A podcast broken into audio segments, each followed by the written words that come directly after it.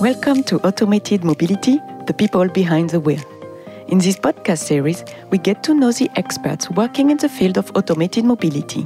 What drives them, and how do they think their work contributes to a better mobility system? I am your host, Henriette Cornet, and I am the coordinator of SHOW, a European project testing automated vehicles in real life. SHOW is led by UITP, the International Association of Public Transport. Together with 70 other partners, we investigate a future where mobility is shared, connected, and automated. Today's episode Professor William Riggs from the University of San Francisco. Hi, Billy. Welcome to the podcast. Thanks, Henriette. I appreciate it. Hi, you okay with me calling you Billy, right? Yeah, I'll, I'll steer, steer from William today. Very good. It's shorter, more, more practical for everybody. So uh, let me introduce you briefly to the audience. You are Billy Riggs, so William Billy Riggs, Associate Professor at the University of San Francisco School of Management, and your research activities focus on sustainable transport, housing, and infrastructure. Yeah, that's right. Uh, I'm in University of San Francisco, and I, I, kind of like to frame things as I focus a lot on urban technology, and uh, since 2015, really been focused on autonomous driving and uh, smart mobility as a core of what I do at the university. Great, yeah, and we want to hear about all that in this episode. We want to get to know you better. But before going into your research activity and yeah, getting to know you better, uh, we may need to set a bit the scene for the for the audience so that they understand why I wanted to interview you in this podcast series. Also, because so far I interviewed mainly European players, partners directly involved in the show project, the show who is hosting this podcast. But um, I wanted to expand a bit this uh, the, the, horizon, the horizon of the of the podcast series to have also partners outside Europe. And it's also linked with something we do in the project, having a mechanism for international collaboration, which is very much pushed by the European Commission funding uh, the project, with funding the project, because we wish to have all the activities that we have in the project. We are we want to have more impact and visibility outside Europe, so beyond the European borders. And uh, we started already a good work with Japan, and I will mention it probably in another episode, and people can check online some some of the activity we did there. But we are we really want, and I really want personally to have more and more connection with US. So here you are. uh, thanks. I'm honored. Uh, you know, I think if I was to look at my personal narrative, I've, I've always been grounded in research and scholarship and teaching, as well as uh, personal relationships that had me uh, engaging in transatlantic transatlantic collaborations. Yeah. So I think uh, you know my work is uniquely positioned to kind of fit that role. I think. Mm-hmm. Um, just uh, I don't know if you, do you want me to provide a little professional background or you know kind of where of I came course, from. We will, or, yeah. we will, get to all of this, all of this. It's just like yeah, that's that's that's true. I, I realize this by uh, checking your research and everything you've done. And we met in Europe uh, at at a conference in Europe, so you are very much connected with right, European right, partners Munich, and aware yeah. about what's happening there. That's why I think you're a good uh, a good speaker for making this bridge and tell us more what's what going on, what's going on now in US with automated mobility. We will come to all of that okay. in the episode. Let's uh, let's not rush uh, too much. Um, but yeah, that was just a, a short introduction, and I think yeah, we, uh, it will be time to to dig into yourself and know a bit more uh, what you are doing. Um, just a short question before we get to that. Can you tell us a bit about the University of San Francisco and the School of Management precisely? Because also the link to automated mobility may not be obvious. Right. yeah, that's so. a good question. So, I mean, I think one thing that I bring have brought to the University of San Francisco School of Management. So, I'm in a, a business school or a management school that really focuses on cross sector partnership and I had a background. Um, I was at an engineering and city planning school and focused on transportation engineering. I was at a, a, school called Cal Poly San Luis Obispo, which is one of the bigger polytechnic or engineering schools in California. And it really started focusing on autonomous driving. And the dean at the time at University of San Francisco was really interested in building synergies between city planning, transportation engineering, and uh, this idea of management and operational strategies. Mm-hmm. And so she brought me in to lead this, this autonomous vehicles in the city initiative that is really about bringing people from all around the world together to think about the future of mobility in cities. And that's both technical as well as uh, policy based. And I, I think that's a big synergy I see with, with collaborating with uh, show project and, and my colleagues at Rijkswaterstaat in, in the Netherlands, as well as I, I know you're involved with the CCAM partnership. And so that, there's a number of ways that, that I've found ways to contribute in the EU, but we're trying to build that bridge uh, in, in the US as well with the state of California, with our Department of Transportation. So Okay, um, but this uh, AV and the city initiatives, how can we figure what, what right, that? Is so it that's a, platform? Is it what, what is it? Well, it's a it's a lab that sits in uh, an initiative that sits in the School of Management that really tries to house um, both research and policy initiatives within uh, the university and the School of Management. So we're in downtown San Francisco, a really urban environment, and we've had the opportunity to engage with a lot of these companies that are actually doing the practice of self-driving, and we're doing a lot of the preliminary preliminary ridership research on those kind of preliminary de- deployments. So yeah. I, yeah. I want to hear about all oh, that. Great. At some point, definitely. So, but like this initiative, what something I notice as well is like you are hosting every year a conference, right? Like gathering partners together to talk about it. So I, I've been into it like a, unfortunately it was virtually in 2021 but uh, you are hosting it like back in person now and like every every on a yearly basis to bring all this community together right right and, and we try to bring folks from from both like the public sector as well as nonprofits like UITP um, we brought in a, a, a MaaS-based provider from South Africa a couple years ago.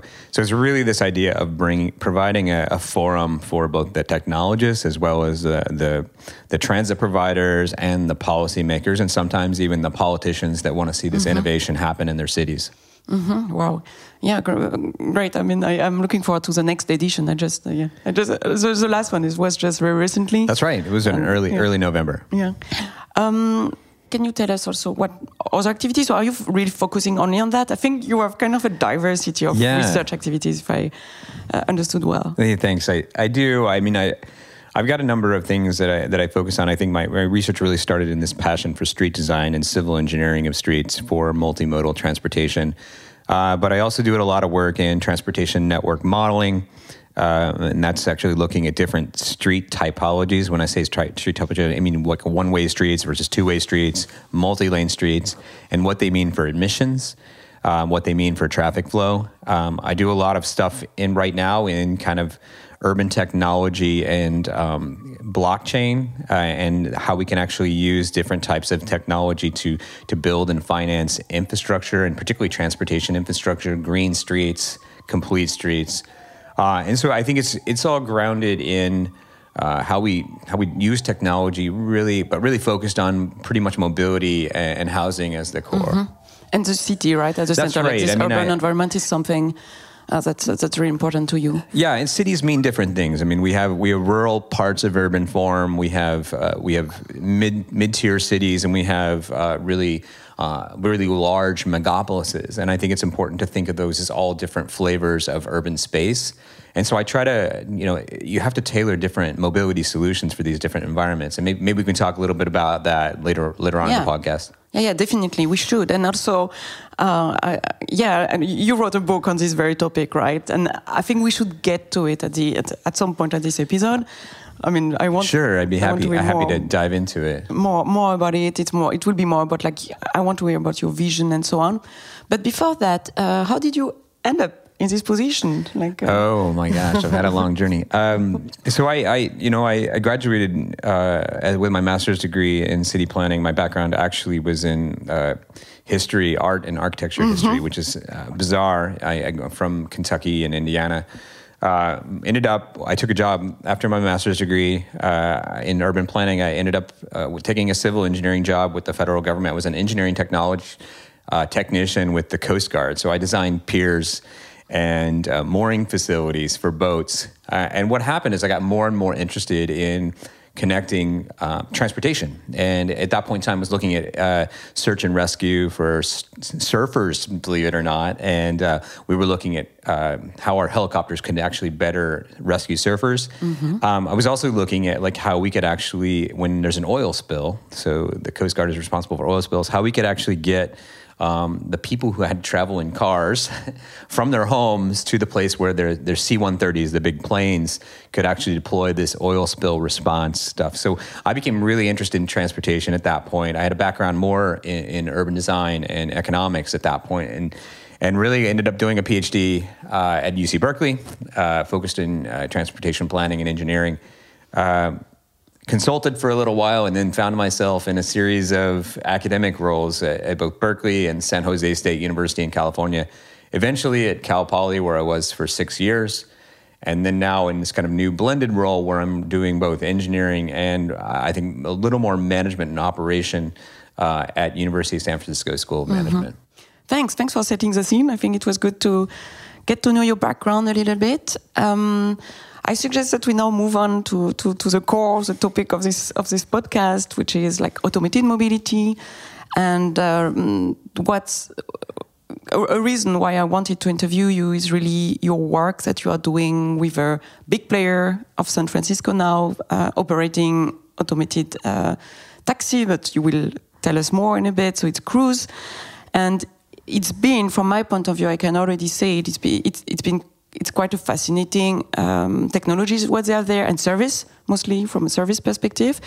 And yeah everyone is looking at that now not only cruise there is also waymo there is other other players in the states. And um, yeah we are from a european perspective we are very curious about that. And we, we i would love to hear more.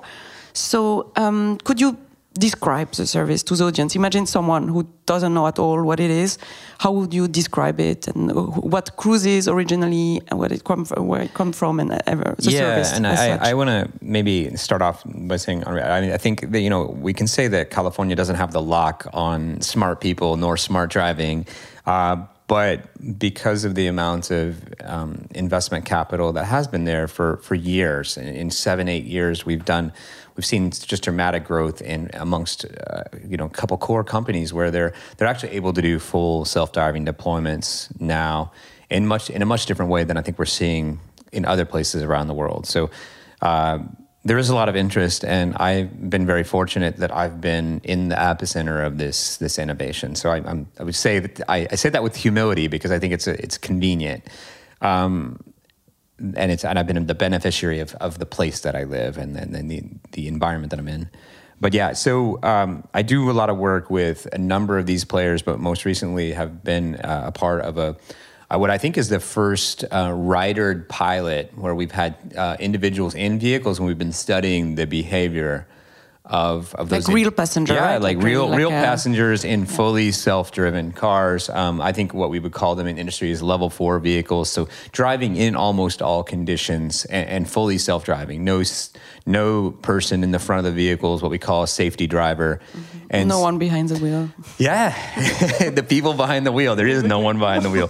Um, yeah, so I, I, think you would ask uh, a little bit about kind of what these services look like in, in the U.S. Is that is that right? Uh, yeah, correct. Yeah. And Cruise also as a company. Yeah, so uh, so Cruise is a unique company, and I think there there's a lot of flavors. I mean, Cruise is is unique because it's it is owned uh, in totality by an OEM, so it's a little different. For for example, than some of the other companies, whether or not Zoox, which is actually uh, a subsidiary now of Amazon, uh, or Waymo, which is a subsidiary of Google, some more owned by a software company that doesn't actually have an automotive manufacturing uh, component. So they, they're not actually building software for their own vehicles. Cruise is unique. They're, they're owned by GM, and uh, they actually, even though they had a SoftBank investment early on, they've actually been able to buy that. So SoftBank being a Chinese investment uh, company, they've been able to buy that out. So they actually are wholly owned by Cruise now. A couple other minor, minor investors, but but Cruise is the main investor in the company, and I think it gives it a unique kind of uh, scaffolding where you have uh, the vehicle manufacturer uh, really manufacturing a purpose-built vehicle for uh, the software mm-hmm. component. And In so terms of robustness, I can yeah. imagine that's just.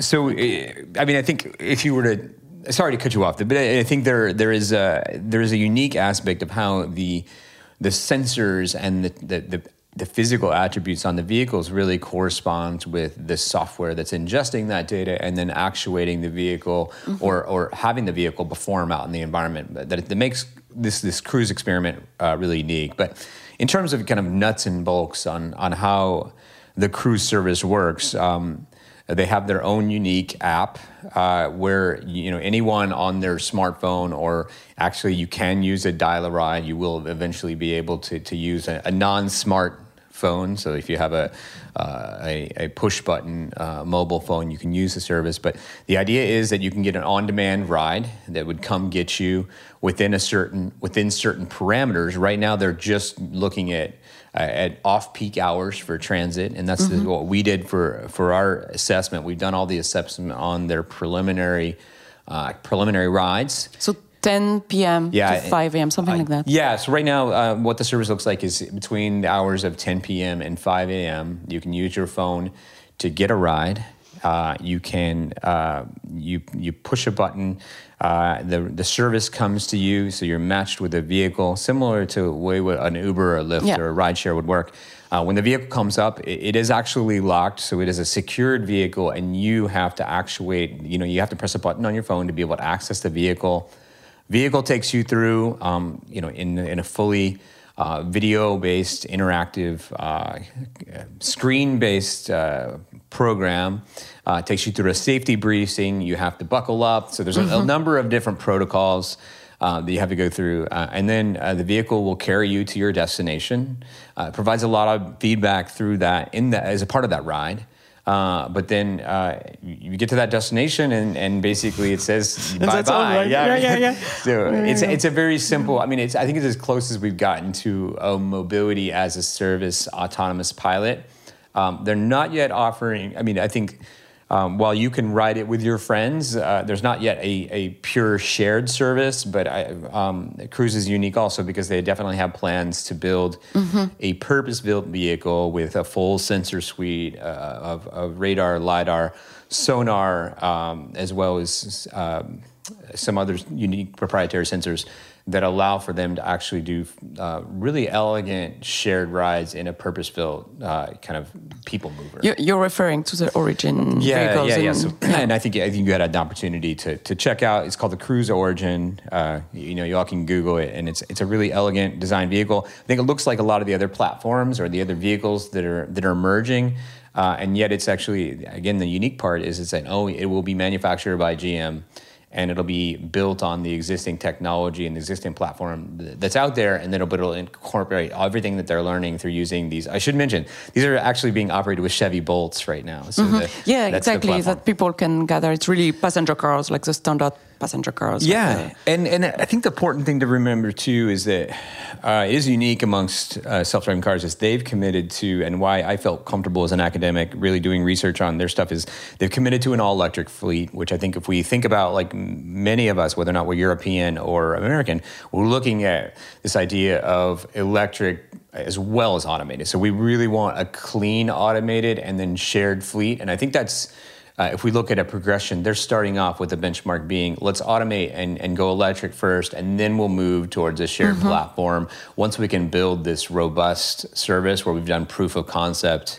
And, and you have to say, the, these companies, whether or not it's Waymo and Cruise, they're driving in San Francisco, which I, I know you've been there. It's, it's mm-hmm. not an easy driving environment. It may be comparable to many European cities as well. So I think it is a, a pretty bold project. It's not like Des Moines, Iowa, or something like that. It's not a place with uh, with with simple traffic conditions. So it's a pretty fascinating time and place to be doing this evaluation. Um, still, to make it clear for everybody to understand again how, how it works, so to say, for now they cannot go everywhere in the city, right? It's uh, what's this what we call the operational design domain, this ODD.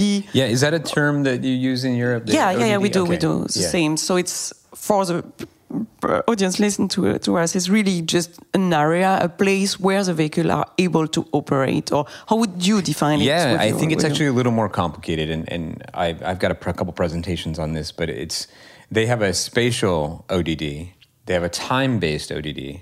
Um, so there's a restrictions on on both streets and locations that they've agreed with policymakers they can operate in. There's time-based times that they can operate in, but there's also um, weather conditions that they've agreed that they will or will not operating mm-hmm. based on their view of their own performance in those weather conditions. So one of the condi- things we have a lot of in, particularly in the summer in San Francisco, is fog. And right now, there are some, you know, we, there there's some issues when you ride in the vehicles where uh, the fog limits the the sensing capabilities of the lidar. And so that is, I believe, overcomable. And from discussions I've had, I'm not privy to, to inside information here, but I think that, that from what I've, discussions I've had, that is an overcomable, uh, overcomable hurdle. Um, but there are there are other conditions other than just geography mm-hmm. that they're they're just looking space. at their mm-hmm. operational conditions or their operational de- design domains. But the goal is always to expand it, right? Whether if it's yeah. time or spatial I mean, specialties, it's yeah, and I think, and this gets to kind of the. I've heard a lot of people in the industry continue to talk about level five or level six. I mean, honestly, even at level four, there's opportunities to improve and nudge toward this idea of fully self-driving in all conditions. Uh, but I think what they're achieving now is pretty remarkable in terms of driving in almost every condition mm-hmm. in really complicated situations where you have a lot of corner cases and you have a lot of mixed traffic. And I think that's what makes uh, some of the experimentation and some of what's happening with the, the Bay Area companies, particularly, really unique. Mm-hmm. Yeah, so to, re- to remind everybody, level five would be like this fully autonomous. I'm sorry, I got no, no, no, no, no, We had an introduction about that in one of the first episodes, but just for everyone to be reminded of it. So level four would be there is no one behind the wheel, but in specific conditions and level four will, uh, level five will be like fully autonomous. That's right. That's right. I, I apologize for that. I, I, don't I don't like these things these these the scale of of rating that, that makes things completely opaque to the public, but it but it is the, the vernacular we have that in in wonk world. And you mentioned the policymakers very briefly about like saying that for this ODD it was kind of an agreement between Cruise and the policymakers. How was the permit process? How did Cruise get uh, authorization? Like, can you yeah, tell us a word um, how it works in California in general? If it, it well, yeah, it's not just Cruise. I mean, there's a in California and. Uh, unlike Europe, policy policy in the U.S. is basically a patchwork. Uh, the federal government has guidance that's that's offered by NHTSA, the National Highway Traffic Safety Administration, uh, but that primarily is focused on uh, the vehicle design. And so there's guidance from the federal government, but most of the decision making in terms of operations is done at the state level. Um, so the equivalency, I guess, would be in EU wide, there may be guidance, and at the country level, there may be uh, standards or licensing. Uh, there may be regional things. I, I, am not aware enough of how that works in the, in the EU. Uh, but so, particularly in California and, and many of the Western states, um, there's separate licensing for both um, the vehicle oper like so the vehicle operations as well as the rideshare as well as um, and so there's different entities that you have to be licensed by. So particularly for example, Cruise has been licensed by the the California Department of Motor Vehicles as being kind of a, a safe driver, um, but they've also been licensed to operate. Um, by the California Public Utilities Commission. So it's, it's strange um, the pathway was more a product of how um, transportation network companies, another acronym TNC, uh, Uber and Lyft. Uh, so it's rideshare.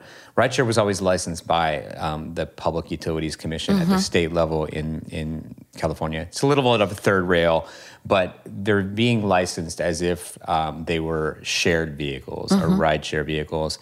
And so there are two separate licenses that that Cruise has been, or three separate, a couple of different licenses. So first off, you have to get a a uh, a license just to operate with a safety driver. Uh, then you have to get a license that actually is a driverless license. You do lots of testing, you submit that data, and then finally you can actually do a, or, well, actually you can do driver ride, and then you actually have it's a separate permit to operate a paid service. So Cruise and Nuro another company in the Bay Area that actually does delivery robots. Logistic, right? Yeah, they're a logistics company. They're the two companies that have every one of those licenses at this point, and so both of them can operate a commercial service. And again, there's a, it's a tiered licensing mm-hmm. system mm-hmm. where you have to reach certain performance benchmarks and then get approved um, by the regulatory agency. Um, and this is this is way beyond the driving function. It's about service and operational conditions. And cities get a right to weigh in on that. They get a right to weigh in on that decision. And and for example, in San Francisco, they've done a great job of highlighting some some corner cases and some things they're concerned about, and and the companies have been responsive. Mm-hmm. It's a, the goal at the end. It should be like a dialogue. That's right. right. I mean, that is the goal, and and I think sometimes it gets it gets more hostile than it needs to be. But the the idea here is it's iterative. Mm-hmm. Yeah, I think we can, from a European perspective, we can learn a lot from the way uh, this was also implemented in discussion with the city and this technical uh, challenges that needs to be revol- resolved and everything, and all this dialogue taking place. That's something we, we can learn from if at some point such a service would come to Europe. Well, yeah, we yeah. can come to that later. Well, I think one speaking about transferability to Europe, we, I would like to put that aside, if you're okay.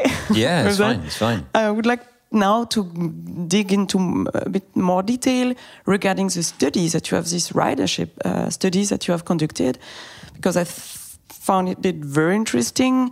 But um, maybe I will put the link for the paper uh, that relate to that in the description of the episode.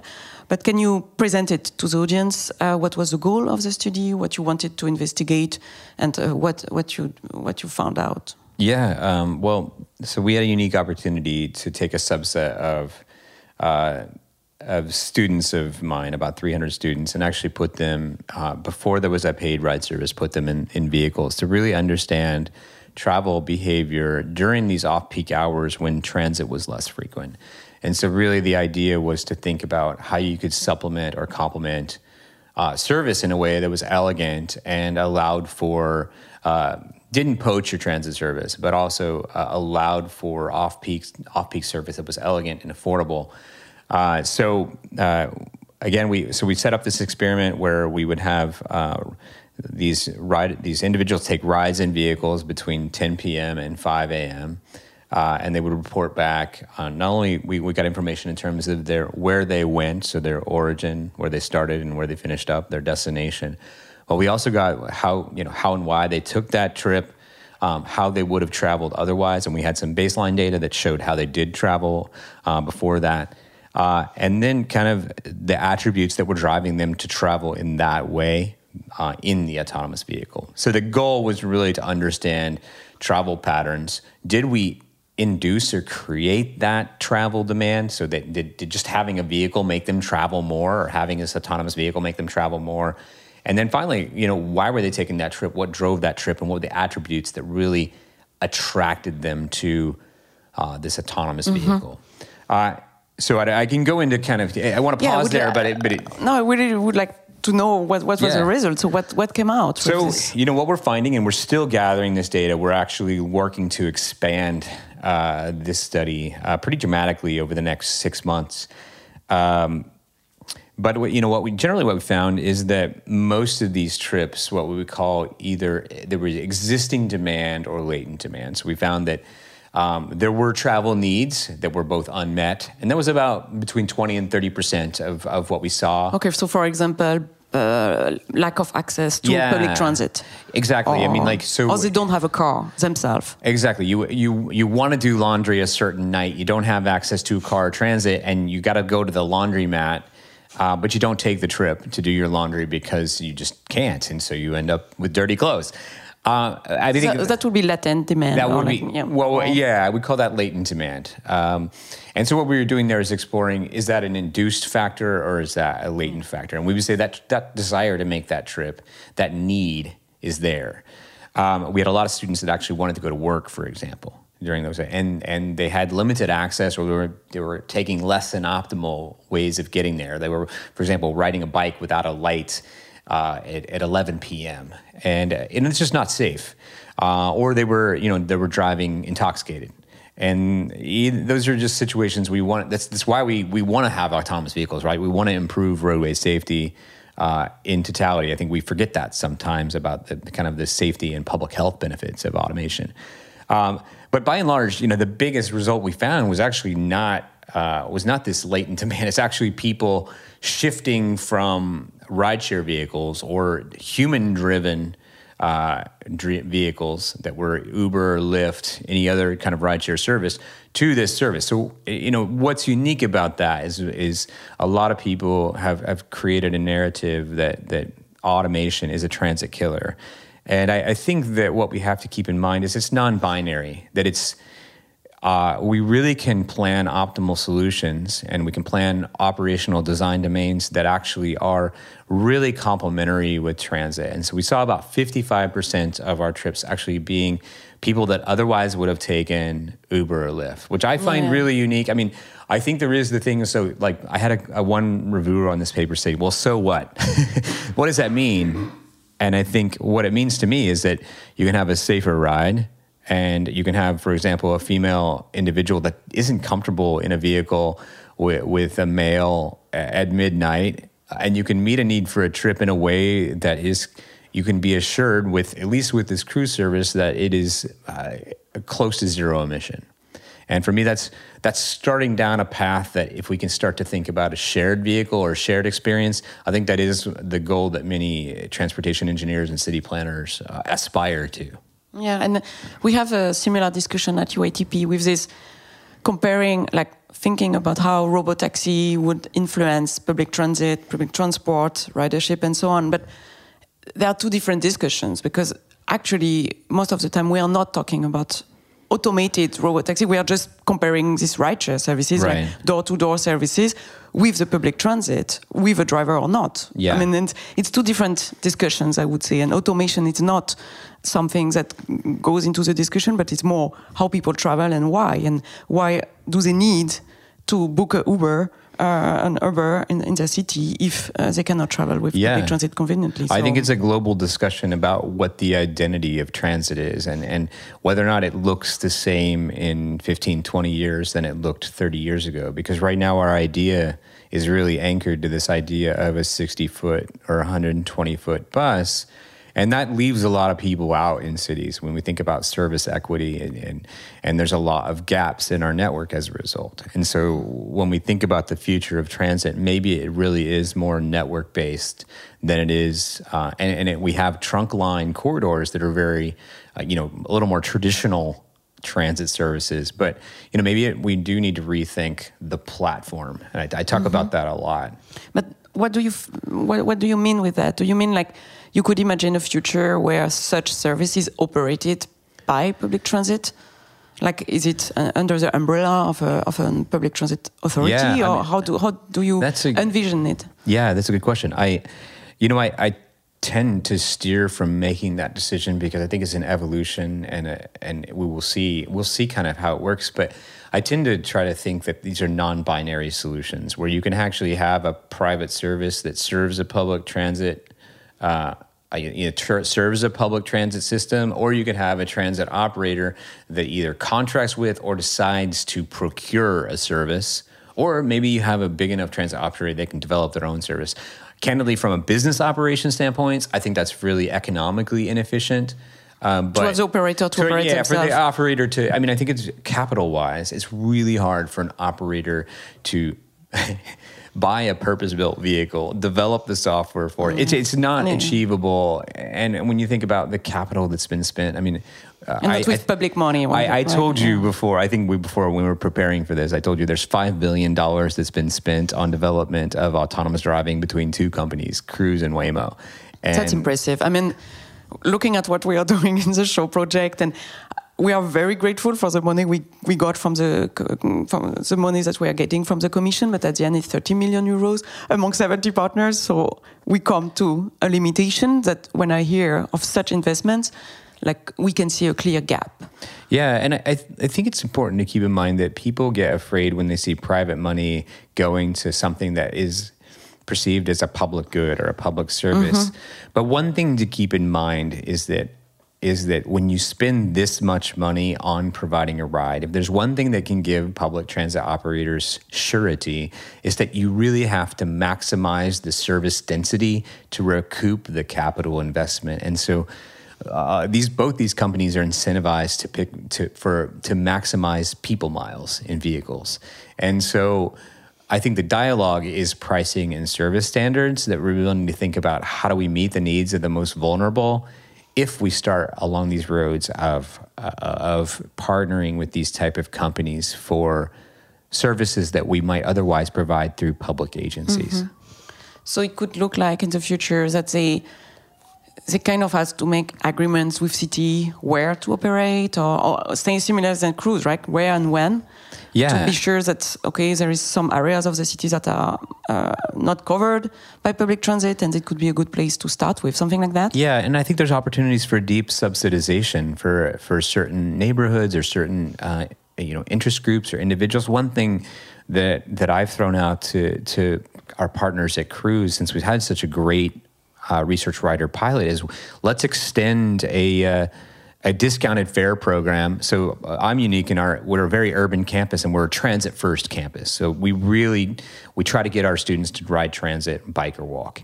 Um, but we do have gaps as a result. And so if we could get to a point where we could have a discounted uh, you know, ride share, autonomous ride share service that complemented our transit, our, our students' transit use, that could be a big asset uh, for my students at my campus going forward.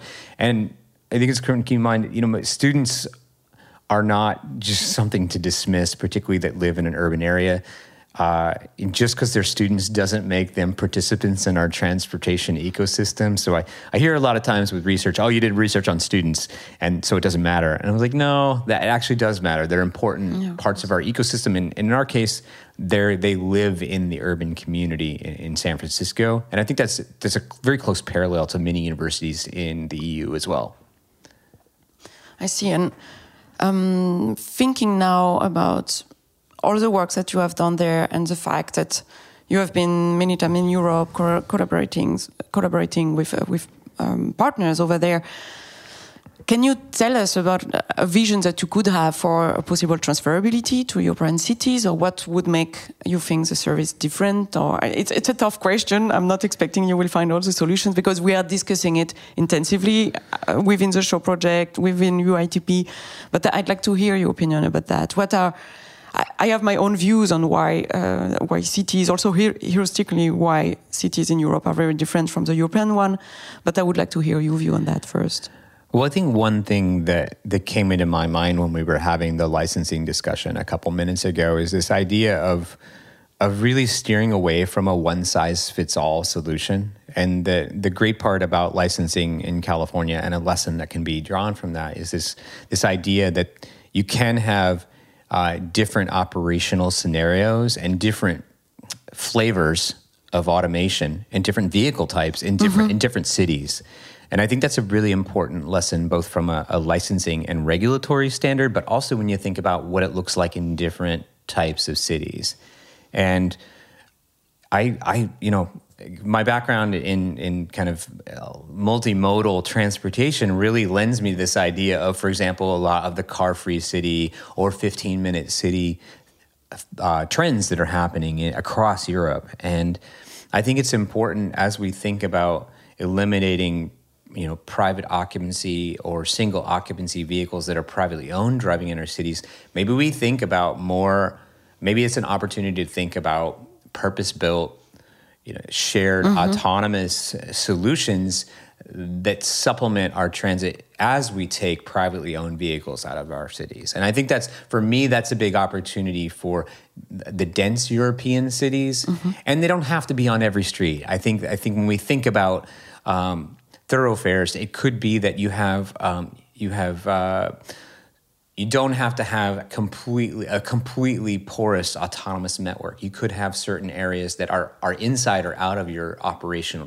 domain. So you could you can be very flexible uh, with a vendor or with an autonomous service that that doesn't have to. It can be more than just a a, a fixed route circulator, but it can be a really integrated part of your transportation network in urban centers.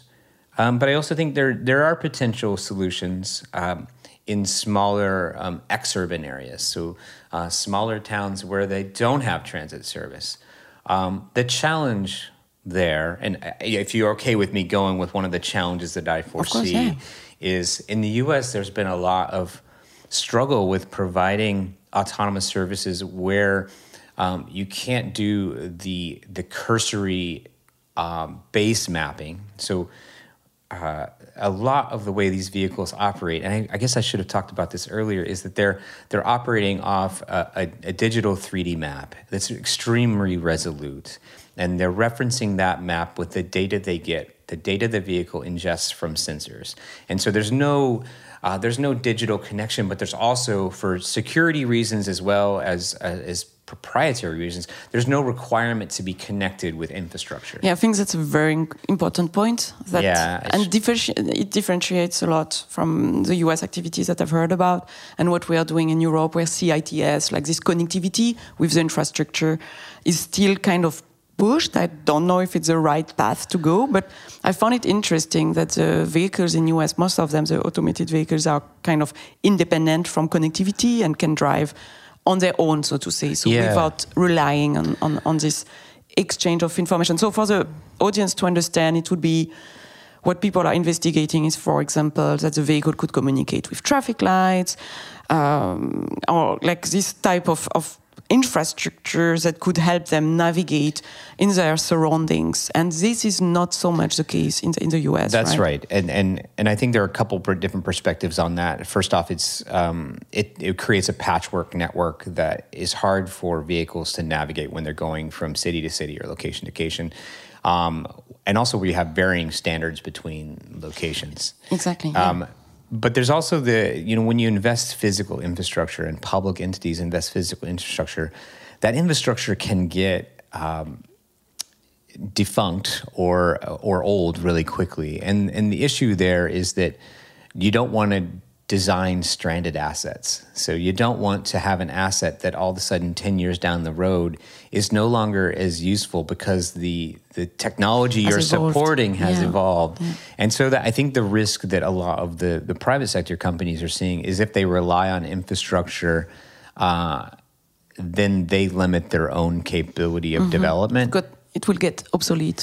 Yeah, and so I think Yeah, it's one of those yeah. things where the more you can develop, um, nice to have, but the more you can develop complementary infrastructure, it's it's fine. But um, Should not rely on this, so to say. I mean that what I always tell people is the best thing that that a a particularly a larger, a more dense city can do is is address signs, lines, and potholes, and really invest in open data standards for other aspects, particularly um, like if you can start to think about curbside data availability as well as emergency emergency management data. So providing reliable uh, information about where uh, a fire a fire engine or a, a police car or a, an ambulance might be. Um, that's actually really important for self-driving car companies, as well as construction areas or when your roadway network changes. That type of dynamic data, or even static data on a daily basis, can be invaluable uh, for these companies to to adjust their routing. Um, but otherwise, they can operate as long as the, there are appropriate lines on the road and there's appropriate signage.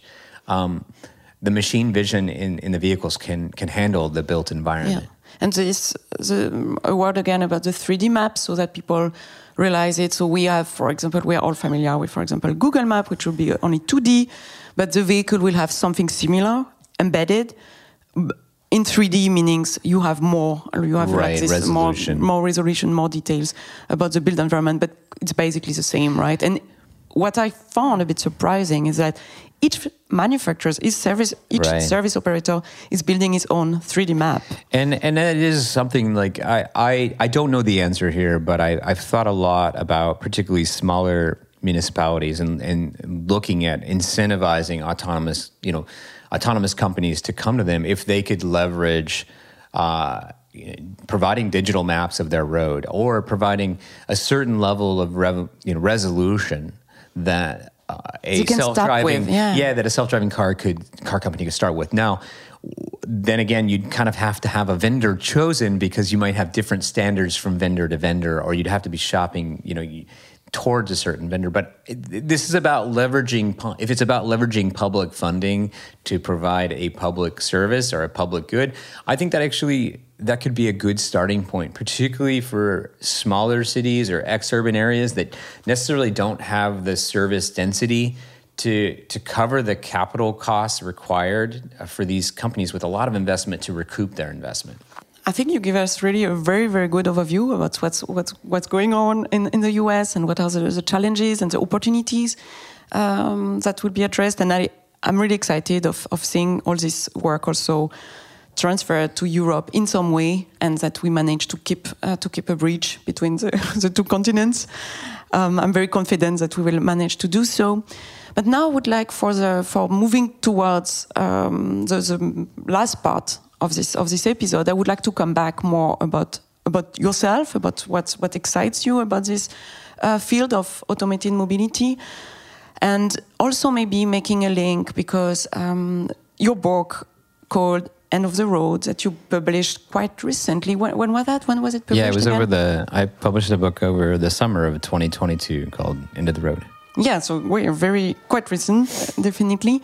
Uh, can you tell us a bit more? And I'm sure that we we we will see also a link with uh, everything that we are discussing now because all this topic of transportation and making um, mobility of people of, uh, of citizens better in the city is also touching uh, the topic of, of the road of the city and the quality of life in general if i may make the transition in that way. So tell us more about it. Like how did you came how did you come to that uh, writing that book and Yeah, what is it about um, and yeah Well, yeah, if you check it out, you'll see that uh, it comes. It starts with a very personal story. Is um, I was a I was an athlete as a as a college student, and uh, uh, I guess when you think about you know me as a human being, I, I actually really loved to run and experience cities on foot. Uh, I was that one, the weird American that liked to watch the Tour de France. Uh, so there, there you go, uh, Aria. You have uh, okay. We don't have that in common. So, uh, but no, I I think uh, what happened with me is uh, as I was uh, beginning my finishing up my studies, uh, and I was. Uh, really, uh, kind of at my prime as an athlete, I, I actually ruptured my Achilles tendon, and I talk about this in the book about how it was it was really one of these moments where I I lost uh, I lost mobility, and I had had a plan to to go to the Netherlands to study. I was trying to spit out Groningen. I was going to go to Groningen and and study uh, cycling and cycling design in in the Netherlands, uh, and was going to spend some time in Sevilla, and at the time, I, I, it was just I felt like my my life was over, uh, and I also had a had a scholarship at Oxford where I was doing um, studying some architectural and urban design uh, features as well as some comparative politics. Um, so I, I, did about six months of rehab and was Wow. able was able to to recover um, my ability to to walk and run uh, pretty miraculously. Um, was ended up really, and this kind of maybe kind of starts my transatlantic journey. Is that I was able to come to Europe and really invest in in kind of a lot of these dense walkable areas that I'd been I'd been fascinated by uh, as a as a as a runner as a pedestrian uh, and and traveled all around explored some some places that that I'd studied both in the U.S. and as well as at Oxford and um, I think it really sets up set up the the theory the theory that I talk about in the book that that streets can be more. They can be for autonomous vehicles, but they can also be for uh, for children and for play, uh, for living, for commerce, uh, for protest. like And- social roads right or yeah, I mean, I think we we sometimes use the term livable streets, but I think or complete streets, and I think that I, I made the the the phrase. Uh, there's a Corbusier, who's a designer, a French designer in in the middle part of the 20th century, said that we must kill the road. And he was talking about it from an automotive standpoint that we we, we needed to uh, redesign roads so we could actually maximize uh, automotive throughput. And I said we should kill the road to actually kill the idea of the road and create livable streets. And I, I still believe that, but I believe that technology and automation, particularly from a, a, safety standpoint, uh, and I'm also an individual that I've been hit by a car before, so I, I know I know what pedestrian safety is all about, and so I feel like at at a, at a certain level, um, it was a very personal story, but it aligns with my my passion for kind of mixed traffic automated solutions as being a real opportunity, both from a safety standpoint as well as I I think we can think of autonomous travel as being very um, connected to our goals of a pedestrian and cycling friendly city.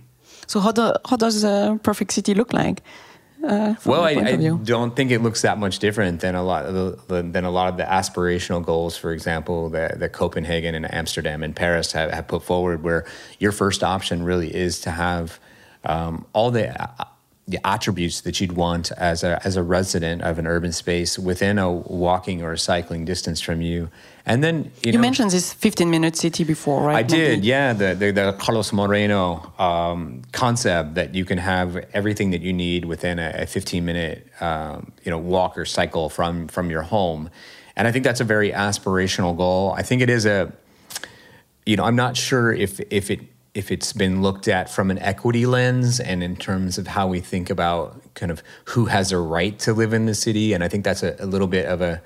I did a lot of study on kind of this idea of inclusivity and walkable and cycle areas and whether or not we were slightly exclusive in many of our cities. And that's in my mind that's a function of wh- how we build housing at the same time how we design how we don't just think about transportation solutions. We think about housing solutions uh, in the Netherlands, they're, they're doing a lot of work on building mobility hubs that I think are exportable throughout Mm-hmm. Europe as well as throughout the US and, and doing a much better job than we're doing in the US. So, what, what US. will- can you describe a mobility hub? Oh, what is a for the- mobility hub? Well, I think it's it's it's it's probably akin to what we talked about years ago about transit-oriented development, um, but it's actually multimodal. It's thinking about how can we build tran- transit-efficient housing, so housing that is adjacent to transit or near transit, but that also has opportunities for walking, cycling, and maybe these new micro transit solutions that connect you to other areas. and- Yeah, exactly. And